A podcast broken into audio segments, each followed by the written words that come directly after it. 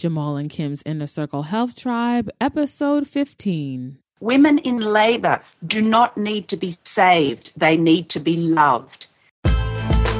It's time to reverse the imbalances in your life as you take the first step on your own journey towards personal change. Welcome to Jamal and Kim's Inner Circle Health Tribe, educating, empowering, and inspiring individuals to live healthier. Now, here are your hosts and your guides to natural living, Jamal and Kim.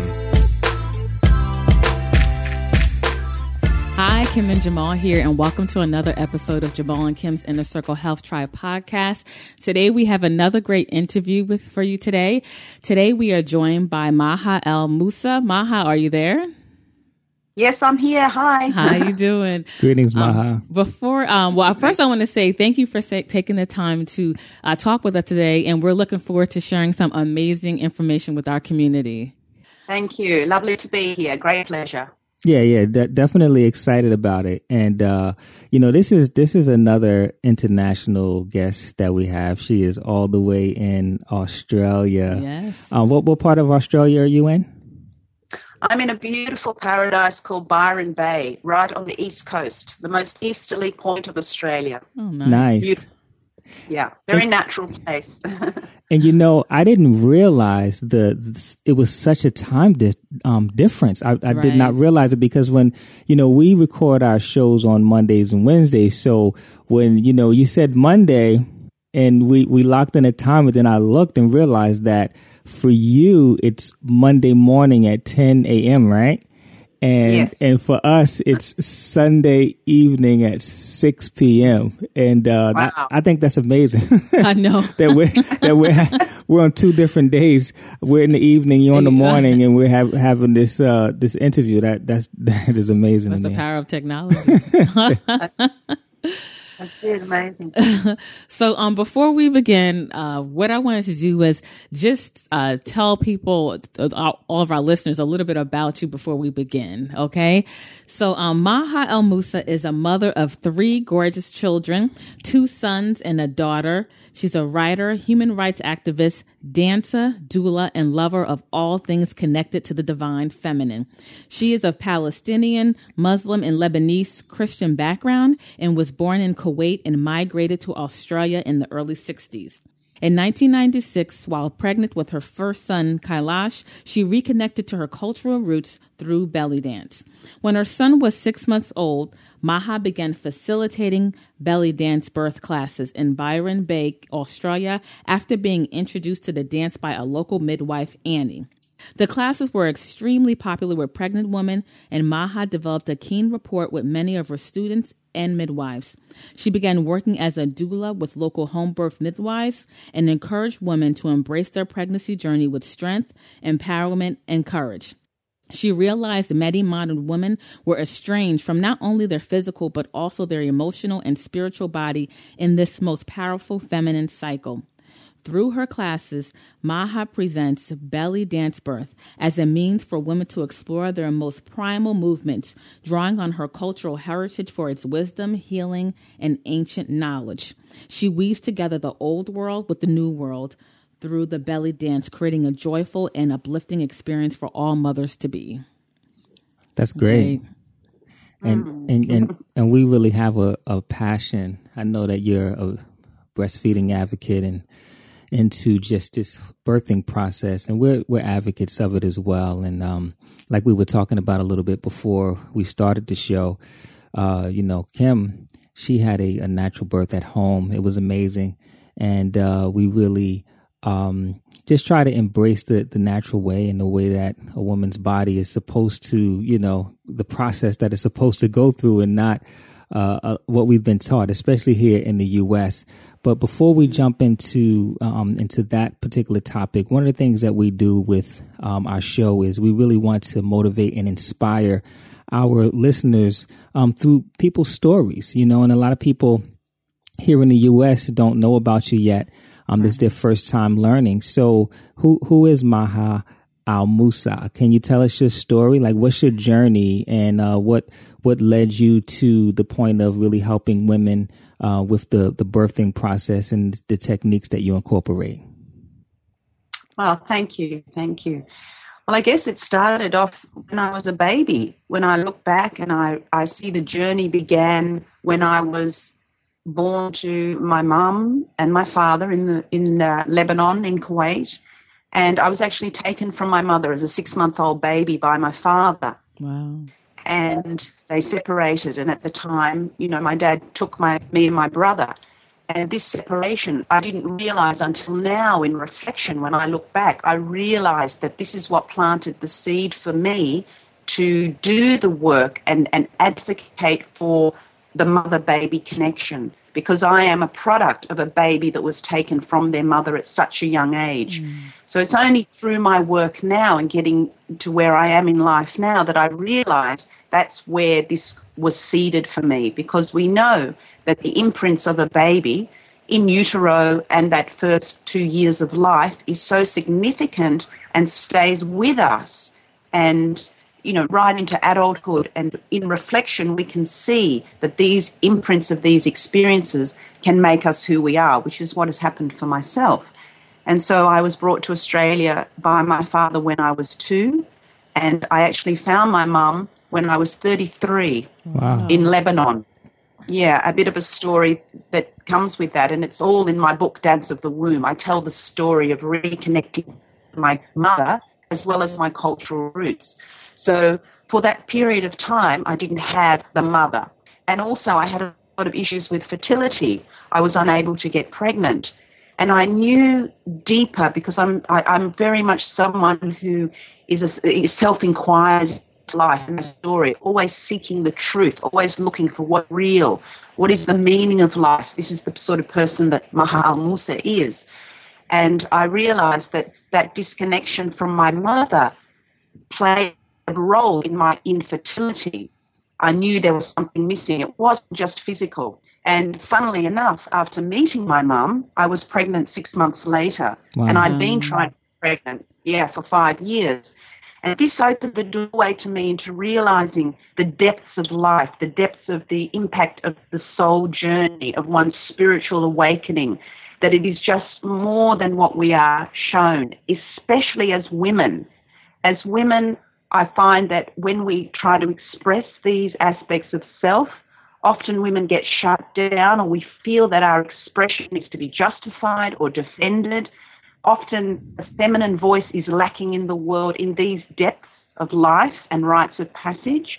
And that's where that exploration began even deeper when I got pregnant with my son Kailash for the first time because of the impact, the imprint of being taken from my mother had on me.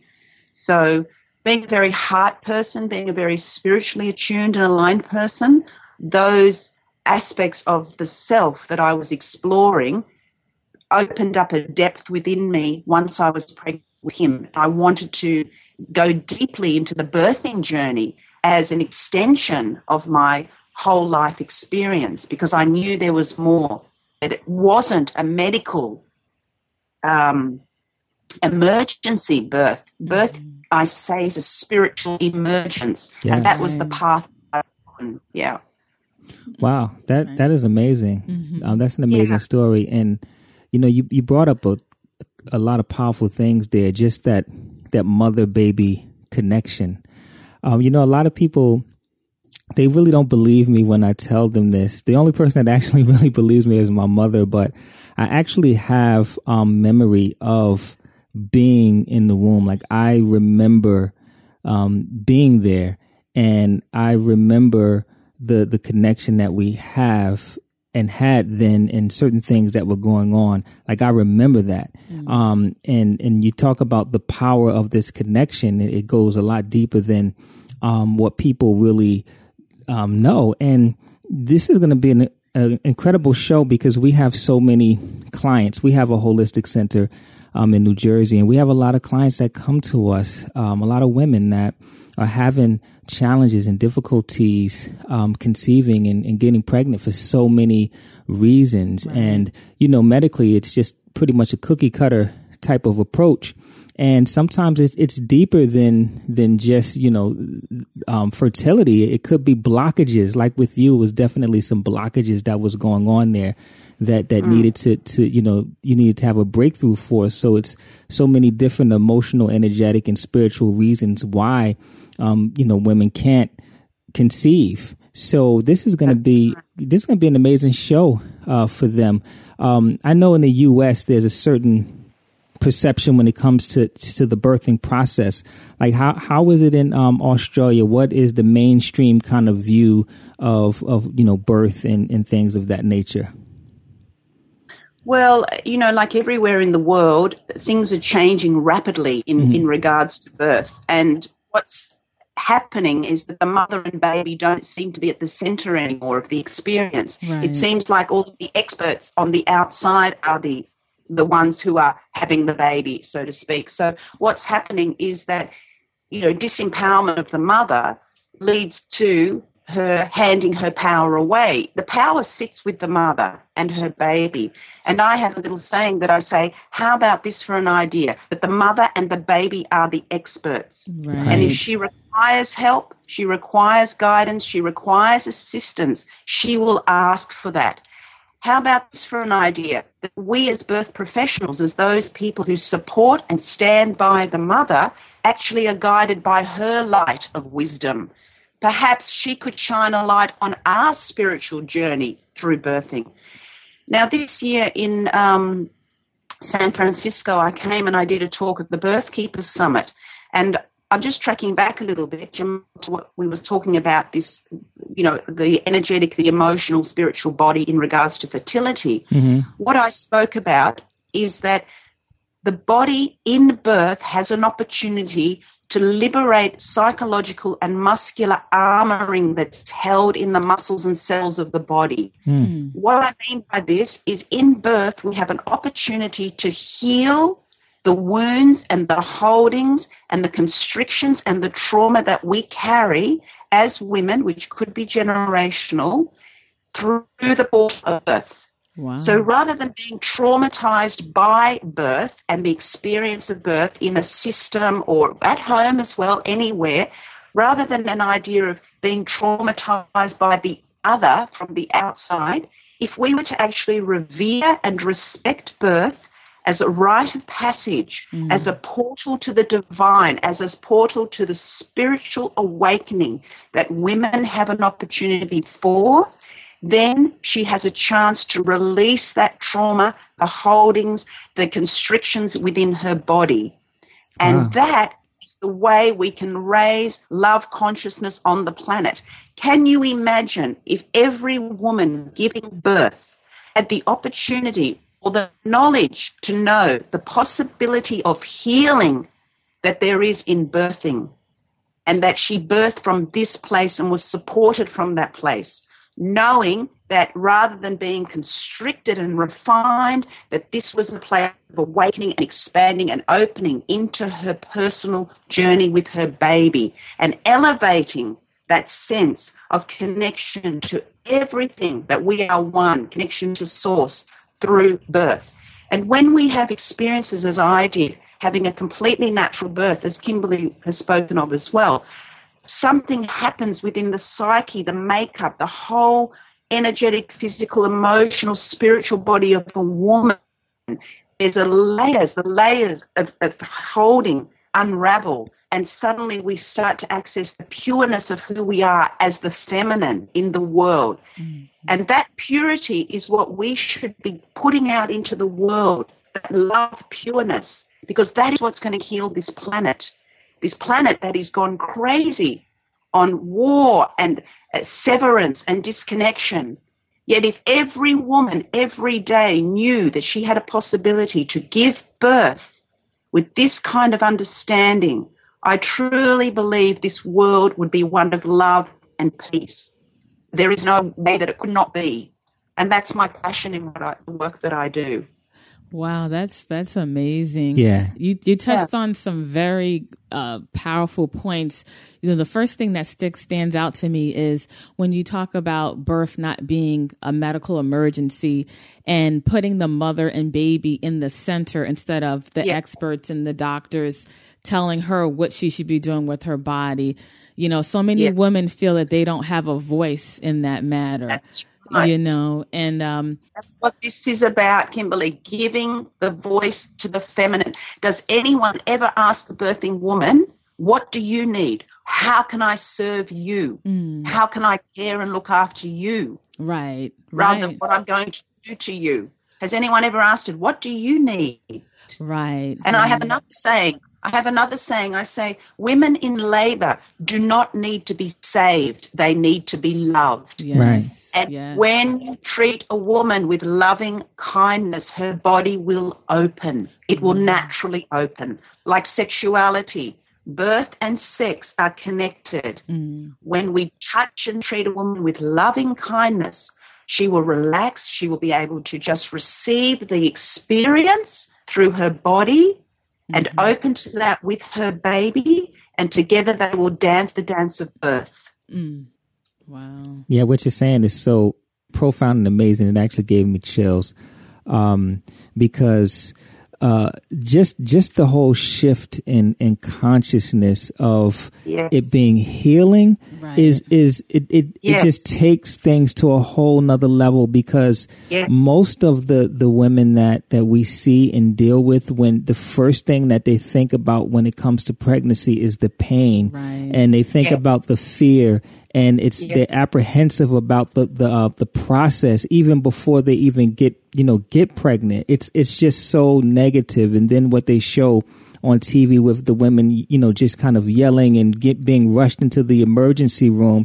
It just creates this um, this false illusion of what what birth really is, and it just creates this kind of this this fear, right? You know, and and now I really, I really get it. I understand. Like when we, we were sp- speaking um, through uh, Facebook, and you were saying that you know this is a you know a rites of passage uh, for for women. I really can see how it could be a rites of passage for women. Can you can you talk about that a little bit, like this rites of, of passage process? Well, uh, you know, starting from menstruation, menstruation should be a rite of passage, mm-hmm. as is stepping into motherhood, as is going into men, uh, menopause. Mm. You know, we have as women these portals that open along the journey that we walk in life. And unfortunately, what happens in society is there's this idea that we all stay around that sort of age 21 to 25 when mm. we were at our peak as young women and we're all trying to get squeezed into that look or that age group and right. we don't get respected for the journey or the steps that we take into the depths of who we are as women mm-hmm. and so therefore for me the rite of passage of birth is the elevation of the language of the feminine, the voice of the feminine, to be seen and heard in her entirety, in her wholeness, without having to defend herself, without having to justify herself. And what is happening, as you were saying, Jamal, with the fear factor in birth, immediately that creates a disconnect within the body with the baby, mm. and the, that severance and fear sets up the constriction. So rather than being expansive and open, the woman is already, before she's even had the baby, in a tight, fearful, traumatic space. You cannot give birth through the portal of fear in that regard. The other thing that I say that's very significant is that how can you take a feminine rite of passage, as is birth, that requires patience, wisdom, timelessness, intuition, instinct, and place that in a masculine paradigm, which is a system which is hierarchical, mm. which is power over, with someone sitting at the top over others. Right. And place that feminine rite of passage experience into that kind of a structure that is essentially about impatience. There are time restraints, there are power control issues, and then expect her to open. Right. To me, that is the basic, basic notion of birth that a woman needs to be in a place that she feels safe, loved, cared for, secure. Not saying that some women don't feel safe in a hospital environment, and some people may not feel safe at home. Some people may feel safe in a field with nobody around them giving birth. It is up to where the woman feels the safest. You cannot dictate to each individual woman what is safe for you is safe for me. Where I feel secure may not be where you feel secure. Right. So when we put 95% of women into a system to give birth and we don't consider these individual needs and the journey and the, her own story and the baby's experience mm. that is also being had, then we're looking at a very limited view of birth. And what I'm trying to say is that birth is an expansive, open, highly spiritual experience. So why don't we look at it from that lens, the possibility of what else is possible here, right. and give that to women rather mm. than just squeezing it into a small format and saying, right, everybody, you have to be filtered through this one dimensional view, and that's how everybody has to give birth. No wonder women are in fear because we're all different. Right. We're all on different journeys. Right. And we require different things. Having a baby is one of the highest spiritual perspectives you get on life giving birth. Absolutely. So therefore we need to consider that. We need to consider each individual woman. Yeah. And that and that's very uh, difficult to do in in the system uh, or the mainstream yes. system, the way that that it, it's set up. Um, and, that's right.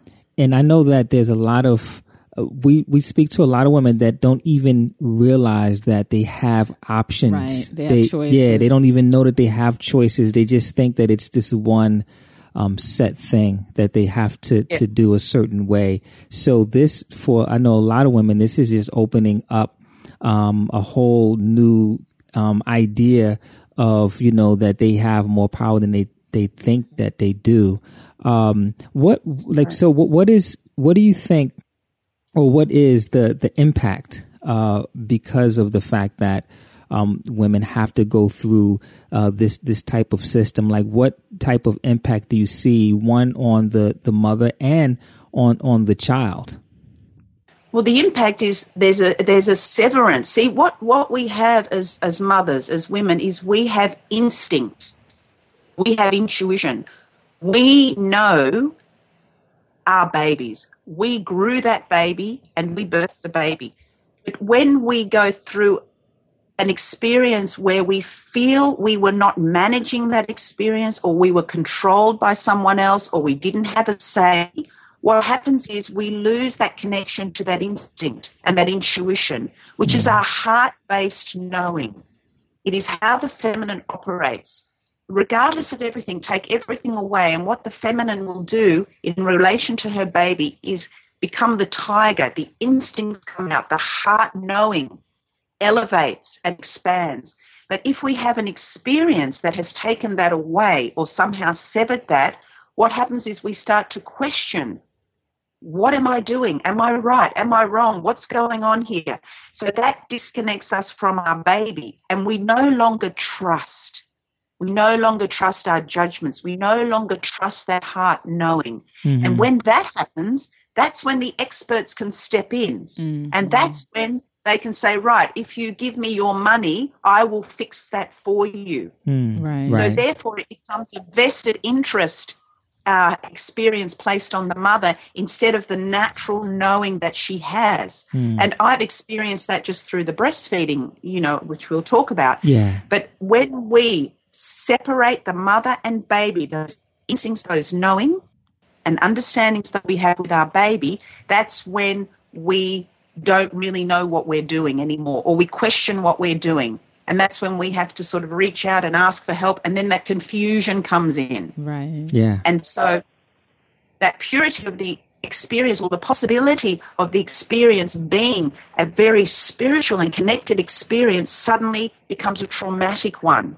And in trauma, as we know, the nervous system, the fear, flight, freeze kicks in, and suddenly we really don't know what we're doing. We feel disconnected from our baby. And that's what's happening more and more and more. And that's what I'm trying to teach about to say, leave the mother and baby to trust in the process of birth because birth will trust in them. Right. And that that's I really appreciate um, the work that you're doing and, and what you're trying to do because it's just so much miseducation out there and like I, mm. I remember for me, for me and Kim, when, um, we, you know, told everyone that we were having a, a, home birth all natural. Like our family and friends were scared to death. I well, mean, at least they just told you to tell me. I mean, they were scared to death. You know, like they did not want us to to do this. You know, it was so many people that tried to talk us out of it or at least me. They didn't want to stress Kim out, but they pulled me aside. They wanted to talk us out of it. They thought that it was something that I was doing to her. You know, I was I, I put her up to this, you know, and uh everyone they just didn't trust like you said, they did just didn't trust the wisdom of, of her own body and, and baby and what and what they wanted about being comfortable. So right. it, it's kind of like a re a reconditioning that um that people that people need. So so with the work that you're doing, like what is like what's the process that that you take women through? You know, um, when you first connect with them, um, you know, what's what's your process? Well, basically, I've been teaching belly dance for birth classes since 1997, and that's evolved over the years to mindful movement to awaken birth wisdom. So, the process that I take women through is their own self inquiry into their own journey. So, rather than being there as a, you know, a guru and saying, I know everything and you know nothing, that's not my, my take. My take is that I take the key and I open the doorway into themselves mm. with their baby, into their own body, wisdom, and knowing.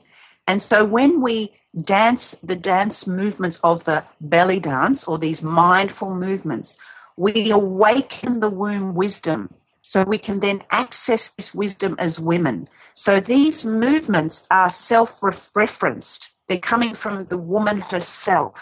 So I might show the basic movements and we do a lot of improvisation. We do a lot of processes that take a woman deeper into the connection with her baby and to the mystical codes of the feminine that mm. reside within the womb and her body. So it's a very um, a very sacred space that I create for women to be expressive, to feel every emotion, to just be in her body and awakened by the wisdom that lies within her.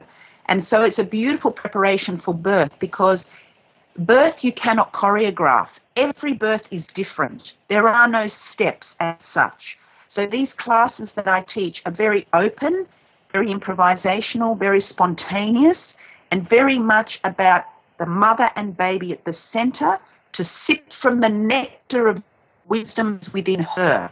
Mm-hmm. Then we share that energetically within the group.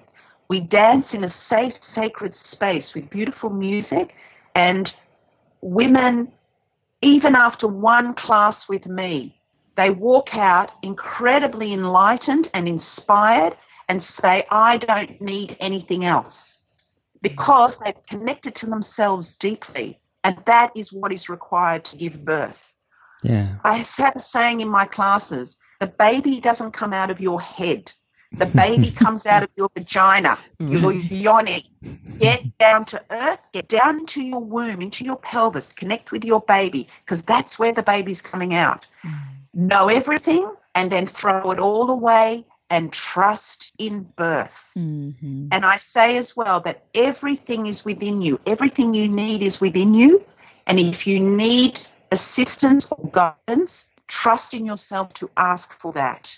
But know as the beginning point that you have everything that you need within you to give birth. Your body wisdom knows how to give birth.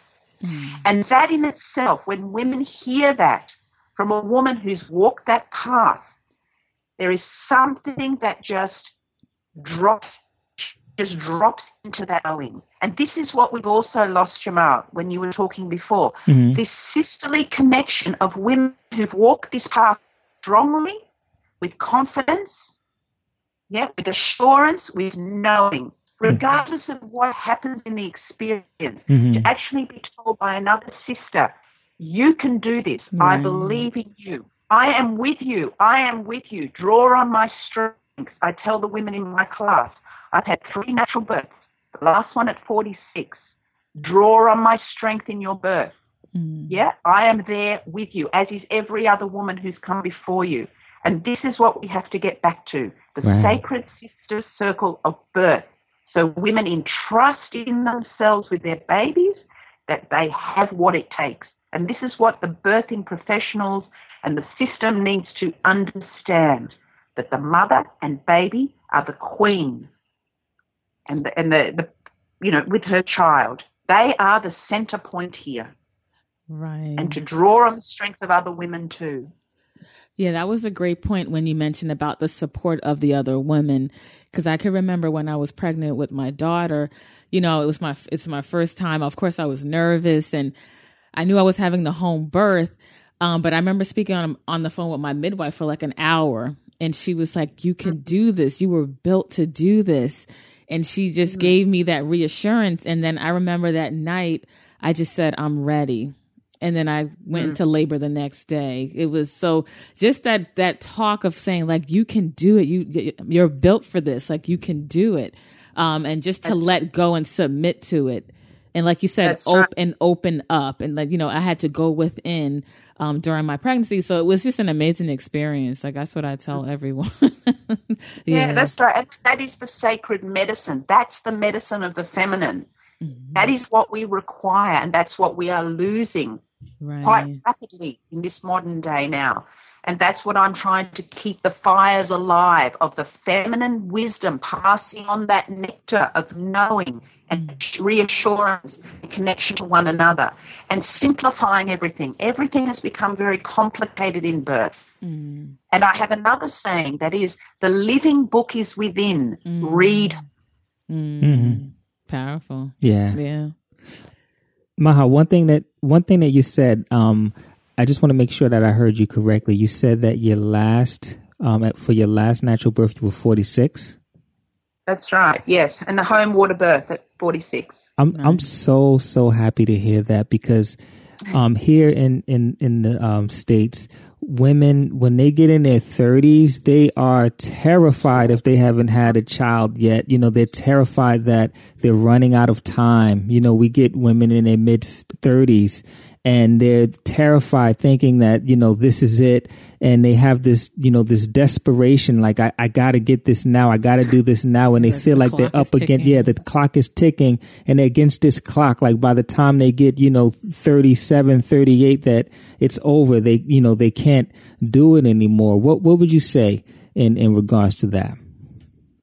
What i would say is that be careful of the language that we speak with women as well this, you know, you can't, look out, it won't happen, you're too old. All of this negativity is what creates the constriction in the body. So, how will the body open to receive the sperm to get pregnant when we are holding so tightly, thinking that there's something wrong with us? And this is the origin of fear. The fear starts here. And this is how it escalates and multiplies and snowballs into the experience of birth. And so, therefore, the language that we speak is very, very, very important. And we need to ask ourselves why are women given this kind of prognosis and this kind of language? To me, it's always there's a vested interest attached to it. Yeah. Now, I, it's interesting because when I was six weeks pregnant with my daughter at 46, or I was actually 45 and a half, I had her at 46, but when I was pregnant with her, I was actually in a magazine in Australia, a newspaper. And it was very funny because it was about IVF. There was a story of IVF on one side of the newspaper page, and on the other side was me and my birth dance and, and what mm. I do, you know, mm. belly dance birth. And it, there was a quote by a doctor on the, you know, the other article that said, by the time a woman reaches 40, her eggs are rotten. Mm. Wow. Wow. That's the quote. And there was a picture of me dancing with my pregnant friend I was six weeks pregnant, although I hadn't disclosed that in the article. Mm-hmm. And I, I was so shocked to hear the language that he used that women's eggs are rotten. I thought to myself, where is this sort of language coming from and why are these being printed and women are being imprinted with this? How can they trust in their body when they're in this kind of fear? Right. And this is why I'm I'm retaliating against and saying, be careful, be mindful about the language you use. This is not the language of the feminine. This is not how women speak to one another and share with one another. This is this is not right. This is what creates that severance and disconnection. Yeah. So I say to women, trust in yourself, self inquire, look at where do you need to do any spiritual work on yourself? Where do you have blockages? Where do you have any wounding? Is there trauma from childhood? Why are you listening to this kind of advice anyway? What's happening? Where are you not trusting in yourself? So we go down that path of self inquiry to release all of those things that are holding us back from the experiences that we want to have in life. Mm. It's not rocket science. It's coming back to to care, to love, to compassion, to connection, and really respecting and revering women. Mm. That's really what this is about, and her experience in the world. Yeah. Now, um, as far as the the uh, the belly dancing, your your belly dance technique, like pregnant women are doing this, they're belly dancing during pregnancy. Okay, now I've, I used the I used the word belly dance. Mm-hmm. It's not cabaret style belly dance that you see in a restaurant right. or you know doing all the tricks of the trade. It's not that aspect of belly dance. Right. A lot of people think belly dance or the the Middle Eastern dance, you know, goes back a long way. This kind of earth dance is really what it is. It's mm-hmm. fem- the dance of the feminine, the dance of the womb, the dance of the earth. Mm. And so the movements of the belly dance, as I teach in my professional training, the feminine movements of the dance, the circular movements, the figure eight movements, the spiraling movements, are movements of nature. And the spiraling movement is actually the movement of labor. And all of these feminine movements are the intuitive movements of birth. So when a woman comes into birth, in the active phase of the first stage of labor, when the cervix is thinning and dilating, when we need to be upright, using gravity, getting that baby into a good position, we need to move into the rhythms of birth. Okay? So as the uterus contracts, the body needs to expand. I don't use the word contractions. We use the word expansions in my work. Yeah. Mm. Nice. So the uterus is contracting, but the body needs to open and expand. Right. So you can receive the rhythm of birth and move into it and through it. And so this idea that women have fear of the pain of birth. Now I use the word pain, painful sensations, rhythms of birth. But what I teach is how to move into that sensation without resistance, without fear, moving the pelvis in spiraling motion, circular motion, figure eight. What you're doing then is you're moving with the pain or the sensation or the rhythm and allowing that whole, the energy of the rhythm to move through your body and to dissipate and to just let it go mm. with the wow. breath and with sound. So you move through the contractions of the uterus and breathe and make sounds. And what that also does is it brings the baby's head or the bag of waters down onto the cervix because there's receptors on the cervix that enable the cervix to dilate and to open, as well as to release oxytocin. So when the mother's in a relaxed state, moving with the rhythms of birth in her own way, which are these intuitive movements, she will find the right place that she needs to be with her baby. So she is self directed. She's not being told what to do. The environment of birth becomes her. And that is where she feels confidence and feels like she's managing the labor. And that is where those openings to healing happen mm. because she's not in a constricted space. She's not being told what to do. She's fully autonomous, connecting with her body and her baby. And that is where this opening happens and this awakening comes to her. Wow. And that is how birth flows with those kinds of movements. Yeah. And actually, in reflection of my own birth, I remember I would be on all fours or on my knees mm-hmm. and I would sway and I mm-hmm. would moan.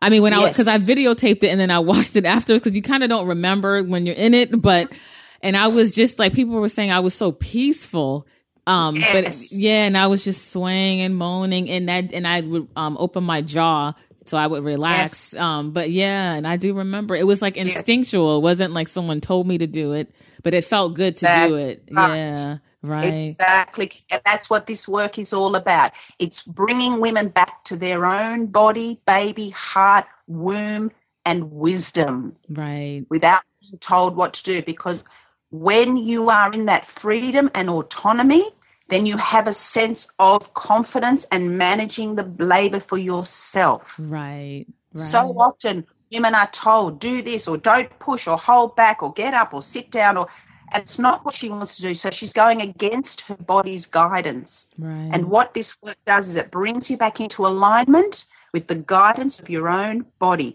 shining the light on your wisdom. And when you do that, your body will speak to you because when you create an expansion in your body, you can listen to what it's saying with your baby. Right. And so you are self referenced. You're not relying on the outside to do this for you.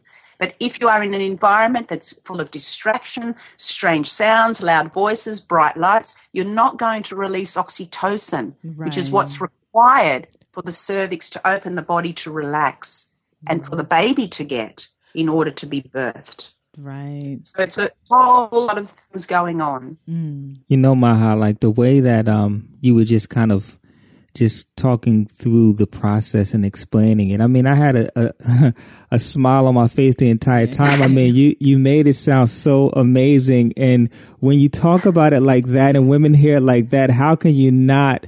you know, be excited about it and look at it so, so differently. You know, sometimes it's just one Uh, or two slight adjustments in, like you said, the, the language that, that just opened up a whole new world.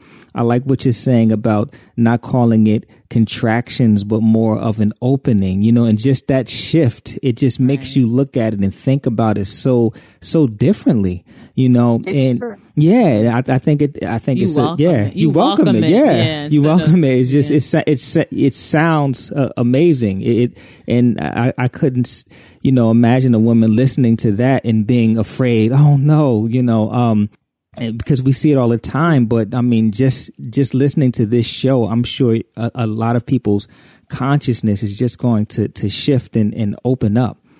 That's thank you right. so much. And yeah. Yeah, thank you, Jamal. And this is what I'm now teaching birth professionals this work. So I've moved away from teaching pregnant women to teaching birth professionals not just the belly dance birth principles and movements, but actually birth as a somatic practice. What does a woman require in order to give birth? So we're getting down to the nuts and bolts of birth, not just the physical aspects, because we look at that as well. We look at the brain and the hormones, but looking at the kind of environment that we need to create in order for her body to open and awaken to this wisdom mm. because I don't think that that is really understood. Right. And the reason I understand it is because I did have three births that showed me, that shone a light on this path for me. And when I realized that this is the possibility that should be available to all women, right. we are not putting birth in the right framework to be understood for truly what it is and what its potential is.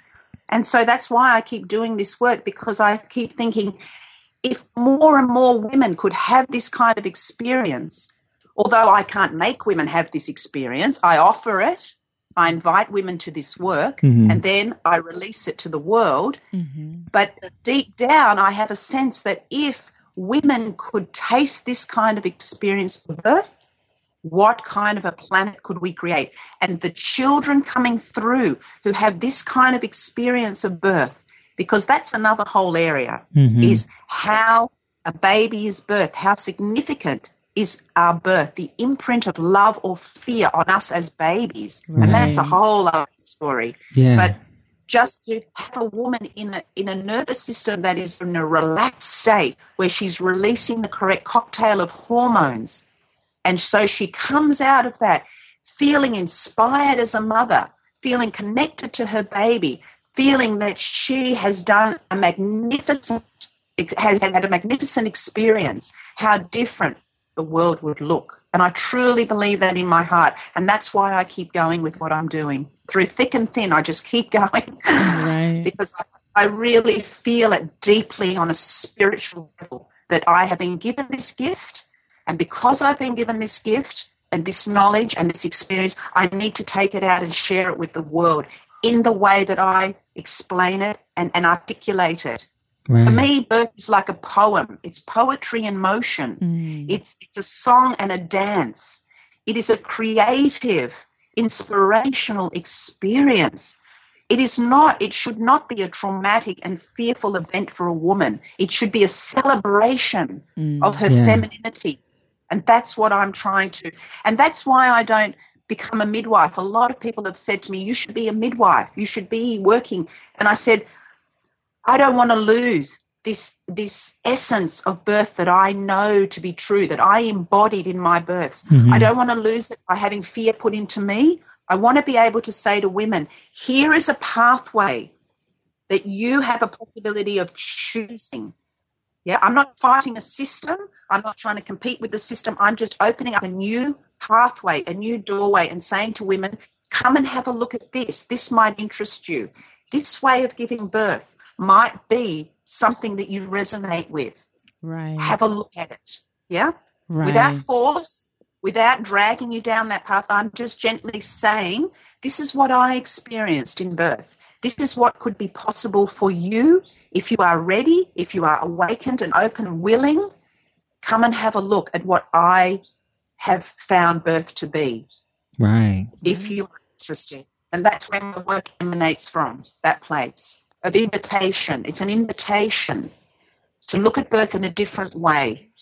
Mm. Now, I know you talk about um, the birthing process as a healing, a healing yes. on so many different levels.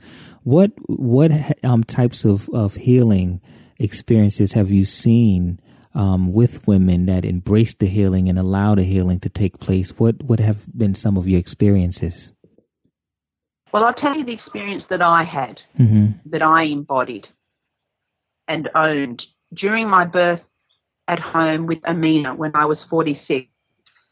I had a lot of constriction around the masculine and the power of the masculine over me. I had a lot of trauma and hurt and wounding from childhood, which I won't go into, but just that I had deep in my cellular memory a lot of unresolved wounds around the masculine. And during my birth of my daughter, I was in active labor and what can happen in labor is we can have spontaneous healing.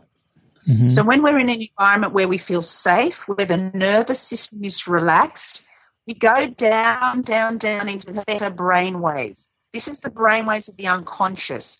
And in the unconscious, where a lot of these holdings sit.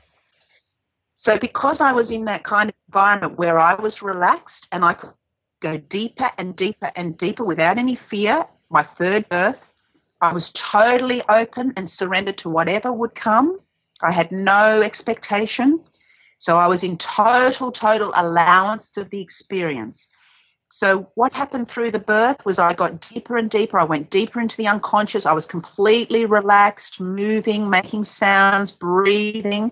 And suddenly I felt through the depths of the caverns of the deepness of my womb, through my baby, coming up through my body, I opened up that portal to that wounding of the masculine that was sitting in me mm. that I hmm. had never resolved.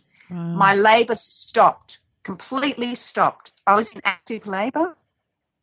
Everything just stopped. And this emotion and this memory and this energetic release, as though all of my body, all the cells and the skin and the bone and the blood, everything just came pouring up through me and through the top of my head mm. and I just started wailing and crying and releasing and crying and crying and I could not stop crying. And it was like I didn't stop myself. I just was in allowance and I just let go and I sobbed and I let go. And it was that wounding of the masculine that was moving through me and out of me. And I hmm. don't, I can't remember how long that went on for, but all I know is someone brought some little candles and placed them in front of me, and, and I just was allowed to feel the emotion without being stopped, without being given a painkiller or being told, get up and move there. I was just left to be. Wow. And once that had moved through me, bang, my labor came on really hard. And she was born within an hour mm. after that. Wow. And it was the most, and it was in that moment that the lights went on and I went, birth is an opportunity for healing. Mm. And imagine if every woman, not necessarily having what I had in that right. same context, because that's what I needed, right. but big, small, whatever, you can't, you don't quantify it. It's the quality of the experience. If women had that opportunity to, uh, to let go, to surrender, and create that clear channel for the baby to come through. Right. And this is what I experienced and embodied, and I want to be able to share that. That that to me is a necessity. It is a part of giving birth. Mm. That is a true, you know, deep part of birth that we don't hear about because yeah. very few women get it. Right. Mm. They never they don't get that experience. And that's what I talk about a lot in my work. Yeah, thank you for putting that out there. Um, this is definitely needed. And and as far as the, the birthing process, you know that when you have your child, the one of the first things that external bond um, between the mother and child is, you know, the breastfeeding, the, the child feeding for the first time. And I know that you're a, a breastfeeding advocate, and we definitely are too. Uh, what I, we know how it is in in uh, the U.S. It's it's pretty bad out here. The perception of yes. of uh, breastfeeding. Um, how is it um, in Australia? And you know what what's your take on it? Well, in Australia, again, things have changed a lot. You, I look back to when my boys, who were almost 16 and 19, were babies, and then looking at my daughter, who's just turned seven. There was wow. a huge difference in birthing in the 90s as opposed to, you know, 2008. Mm-hmm. And I'm seeing this escalation of sevens that's occurring. And it's, it's a madness that's going on mm-hmm. all over the world. And in regards to breastfeeding, I cannot get my head around why we have such a negative stigma around public breastfeeding. Oh my goodness, you know, beyond, yes. beyond six months of age. What is all of that about? And when when a woman has birth, that is in the way that I've described on this show, the connection is just is a natural instinctive connection to breastfeed. Not every woman can breastfeed. Mm-hmm. And it's not about it's about allowing the mother and baby to do what works for them, but to be supported and be given informed choice, truthful choice and knowledge. And getting that baby on the breast straight after the birth is when the best time is to make that connection with the breastfeeding. So to have women to be fully supported in that time is so, so important. And it's difficult when a woman has a C-section often because she's coming out of anesthetic to actually get that baby on the breast. And I've been at, you know, a hospital birth where the midwives were very rough about putting the baby to the mother's breast and she couldn't hold the baby and and I feel that we need to really look at the level of support we give women at that time. And, and many women are given a lot of support too. We've got amazing organisations, and we have the Australian Breastfeeding Association here that supports women.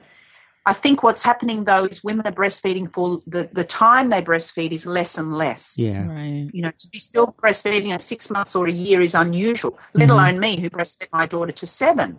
Wow. And what I was what I decided with her, because I had a conscious conception, conscious pregnancy, conscious birth, I decided that she, if she chose that, would have to or would be breastfed to natural term, mm-hmm. meaning child led weaning. She would lead the wean. When she was ready, she would stop breastfeeding, which has only just happened after she's turned seven. So it breaks my heart that this pressure on women, you know, they say do what's in the best interest of your child, do what's best for your baby. So if you choose to breastfeed, that seems to be left out of the equation right. if it's after one, two years of age. Right. And that could still be the best thing for that child. You know, this idea that to create an independent child, you have to push them away is also incorrect. Right. To create a secure child is a child who has their needs met, regardless of what you choose and how you choose to have their needs met. And breastfeeding is one way that you can choose for them to have their needs met. It may not work for everyone. And I don't stigmatize women who bottle feed. Yes, you need to bottle feed sometimes too. Mm-hmm. It's not about judgment or right or wrong or musts or shoulds or woulds or coulds. It's just do what's best for you and your baby, but allow mothers the choice. Right. Without pressurizing them and making them, you know, do something that they don't feel instinctually is what they what they need to do with their baby. Right. It's a huge issue. The breastfeeding is a huge, huge issue. I've made three documentaries this year Discovery Channel, um, German TV, and an Australian Inside Story, all about the breastfeeding. And you know, my daughter was six when that when we made those documentaries, and you know, the the attack and the shame and the vilification for breastfeeding a child, you know, to natural terms, this kind of age group. I say, why don't people turn the finger back onto themselves and self inquire and ask, why do I feel uncomfortable? I don't feel uncomfortable as the mother. Right. right. Why do you right. feel uncomfortable? Look inside yourself and ask yourself, why are you uncomfortable? I'm that zone. I'm in the breastfeeding zone. I feel fine. So does my daughter. Right. You know. Yeah, it was crazy. It was definitely I've just from my own experience, um, after having my daughter, I, I was very uncomfortable breastfeeding in public. I wouldn't go anywhere with her and then Jamal and my sister in law was like, just go. We need to go out to eat. like you can't stay home. You can't stay home all the time. Like eventually you have to do this. And I got the courage to do it. But yeah, I mean, I, it's like this stigmatism or I don't know if it's an over sexualization. I don't know what it is, but, um, you know, I breastfed her until she was four and, at the end, you know, I wasn't really telling people, but yeah. When people would find out, they're like, "Really?" Yeah, they they you gave know. they gave us a hard time, you know. Yeah. Yeah, so yeah. you know, so if you have that pressure from society, a lot of women will not opt to do it because they feel they're not comfortable doing it or even trying, mm-hmm. you know. Yeah. That's right. It's, that's right. And, that, and that's why I've been out there in the world advocating and saying, know, breastfeeding a child till six or seven is actually normal. The natural age of weaning is two to seven. Right. And what happens, there's many things that go on, but for example, people say, but they've got teeth. Well, they're called milk teeth because they're the teeth you have whilst you're lactating. Some babies are born with teeth. Does that mean you don't breastfeed them? Right. And what happens then is around the age of seven, which my daughter is now, there's an awareness that comes into the body as well as the teeth fall out. So the jaw changes when the adult teeth come in and the sucking changes. Right. So therefore, that's the natural age often that they wean if you mm. just allow them that process. So, you know, in the brain development, the immune system isn't developed till five or six, 95% developed, and the brain is developing up to that age as well. And they've shown that children who've been breastfed for three years or longer have white matter that's in the brain that is connected to the cognitive aspect of their growth and motor skills more refined mm. from being breastfed for longer. There's so many amazing things about breastfeeding. It is a nectar. It is a golden nectar. It's a medicine. Yeah. It's for comfort as well as for for uh, feeding. Right. And you know, when I was 50 and my daughter was four and a half, I had my milk tested at the University of Western Australia here in Australia mm-hmm. because everybody said by the time the baby gets to six months or a year, the breast milk has no nutritional right. value. Yeah, they always say that. Yeah. Yeah, so we need scientific evidence. We know intuitively that, of course, the breast milk is organic, it's ever changing. It is produced by the nipple, with the, the saliva on the nipple actually creates to the a message to the mother's brain to create the antibodies yes. the baby needs. Mm-hmm. So the mm-hmm. milk at that feed changes for what the baby requires. So I went and had my milk tested. They'd never had a 50 year old milk to test. and guess what? she was four and a half, and guess what? It had everything in it. Mm. All wow. the stem cells, all the MRIs, everything. Mm. MRIAs, everything in there. Nice. That a, that a baby, you know, half her age or smaller would have in their mother's breast milk. So this idea that breast milk somehow goes off right. at a certain age is ridiculous. Mm-hmm. These are just opinions, they're not facts. And the list goes on. It's an endless story with the breastfeeding. Yeah, I, I, I really commend you. That is that is amazing. Um, getting your breast milk tested. I mean, I'm so happy that you did that because you know it, it's the, the, you know sometimes the proof is in, in the pudding. Unfortunately, I mean it, it, just makes sense. Why wouldn't there be nutrients in in the breast milk? I mean, it, it actually sounds silly when you think about it, but you know, women think that it's just kind of like a pointless gesture after some point, and you know they just need to wean them off, and it's just kind of you know the the baby being spoiled or or you know an inconvenience and they're quick to to wean them off because they're they're taught that it doesn't matter anymore but at you know at four and a half like you said it had everything in it and it was still getting you know nutrients and all of the things that the baby needs so i think that that's so amazing that you were able to get that that um that testing and could quantify the the truth and expose the truth right. which, which exactly. is great yeah and, and as they get older, we know as well, it's for comfort as well. Right. You know, nutritional and for comfort. Yeah. And I think people don't realize when they think that you're breastfeeding a four, five, six year old, they envisage it's like feeding a baby every two hours. right. But that's not necessarily the case. Yeah. It might be once a day or twice a And right. people are always asking, well, how many times a day are you feeding? And what I try to say is that when you're a mother and you're in that zone, you're not counting and calculating and ticking off boxes. You're just doing it's naturally coming.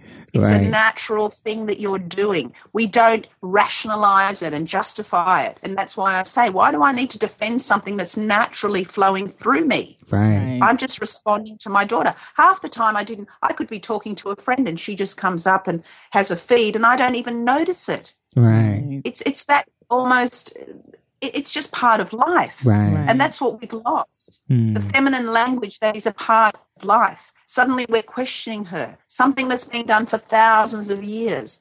Why are we questioning now? What's going on? What is going on on a deeper level, which I won't go into now, yeah. but there's more going on at the surface than we realize. This disconnection, this severance, this ownership of your baby and child mm. away from the family, it's a big issue. Right. So, wow, we keep we keep bringing awareness and shining a light on this, and just telling women follow your instincts, do what works for you.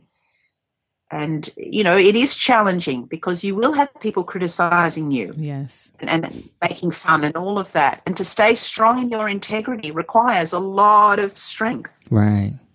You know, and and staying grounded and centered and believing in yourself believing truly, and that's where women are, you know, slowly getting it's getting eroded slowly, slowly, that belief in self. And I'm trying to bring that back into the awareness. Yeah. And making it something that's not actually that significant either. Mm-hmm. Just something that's actually quite normal and natural. It's not some huge thing that, that we're doing. It's it's part of our expression as the feminine as equally as the masculine expression. And when we walk together, hand in hand, in our wholeness together, this is how we create peace and love on this planet. Again, I say it. Mm-hmm. It's when we can respect and revere each other's experiences without judgment, without vilification, without shaming, without attacking. I've never attacked or shamed anyone. Mm-hmm. Right. I'm just saying let us be in the fullness of our experiences without analyzing it to death and, and you know, picking it to pieces and judging everybody. This bullying. I mean, people would say to me, but your daughter will be bullied as they're bullying me. Right. Right. Yeah. It's like, well, nobody's bullying her, but you're bullying me. Right. Mm-hmm. Mm-hmm. We don't have bullying around us.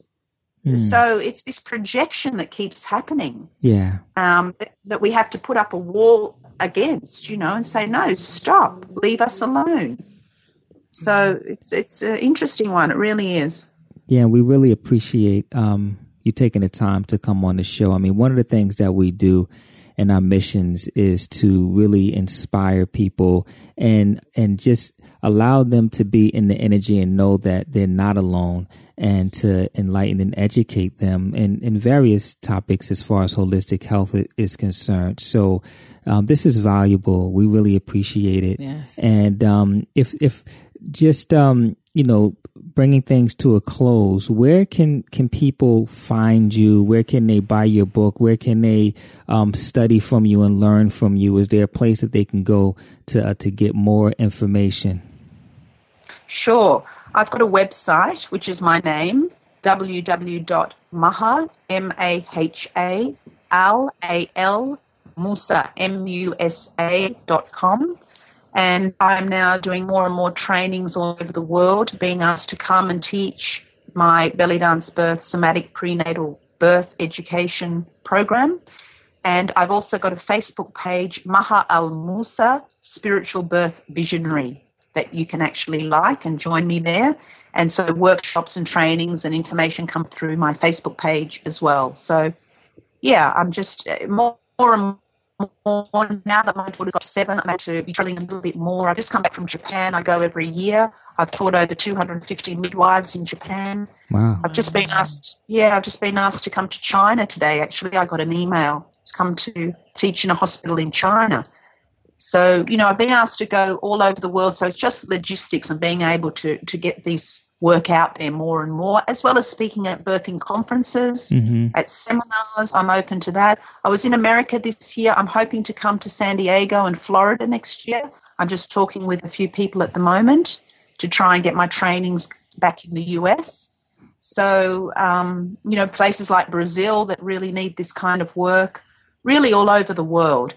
And, you know, people have said to me to do an online course, but I feel like I need to be there in the flesh. This is hard work. You need yeah. to feel this because women need to come back to feeling. We've lost that connection of feeling.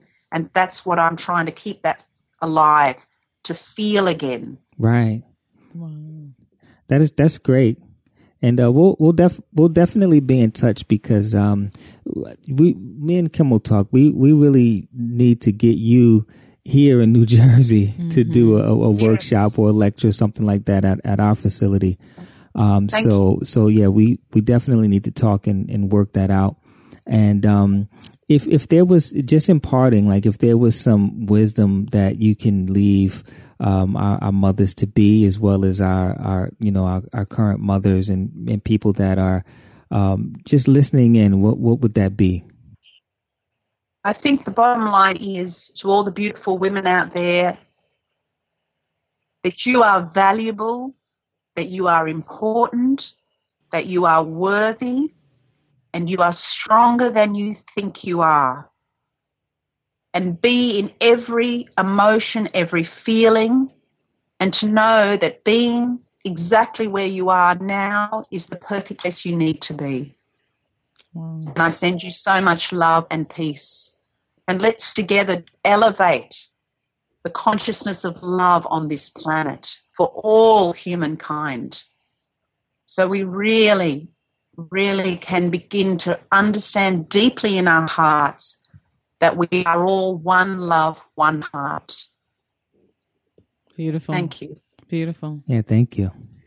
So, um, before we um, wrap everything up, I just want to let everyone know um, all the information uh, that we discussed in today's episode, all of Maha's contact information, her website, her Facebook page is going to be on our show notes page. So just go to jkhealthtribe.com, type Maha, M A H A, in the search box, and you will uh, gain access to that page on our website. So, uh, Maha, thank you so yeah, much for you. taking time. Uh, this this episode was just so empowering. I think it's going to help so many women, so many families. Um, so just con- continue to do your work. It's very powerful, very powerful. Yeah. Thank you so much. Thank you so much. Kimberly, thank you, Jamal. Beautiful to be with you both. Oh, thank Lots Same of love. Here. Thank you. Thank you. Yeah, peace and blessings. So that is the conclusion of our interview with Maha Al Musa. We hope that you'd enjoyed it and most importantly, receive value from it. And uh, before you go, just shoot over to jkhealthtribe.com and sign up for our email mailing list.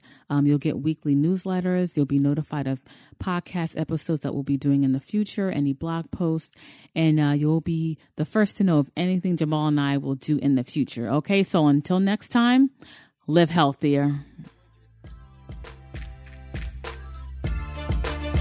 We hope you enjoyed your time with Jamal and Kim's Inner Circle Health Tribe. To keep you on your path towards a happy, healthier lifestyle, we encourage you to visit jkhealthtribe.com for a free copy of the eight effective ways to lose weight and keep it off, as well as more content to help you find your health balance. Thanks again, and we look forward to educating, empowering, and inspiring you to live healthier.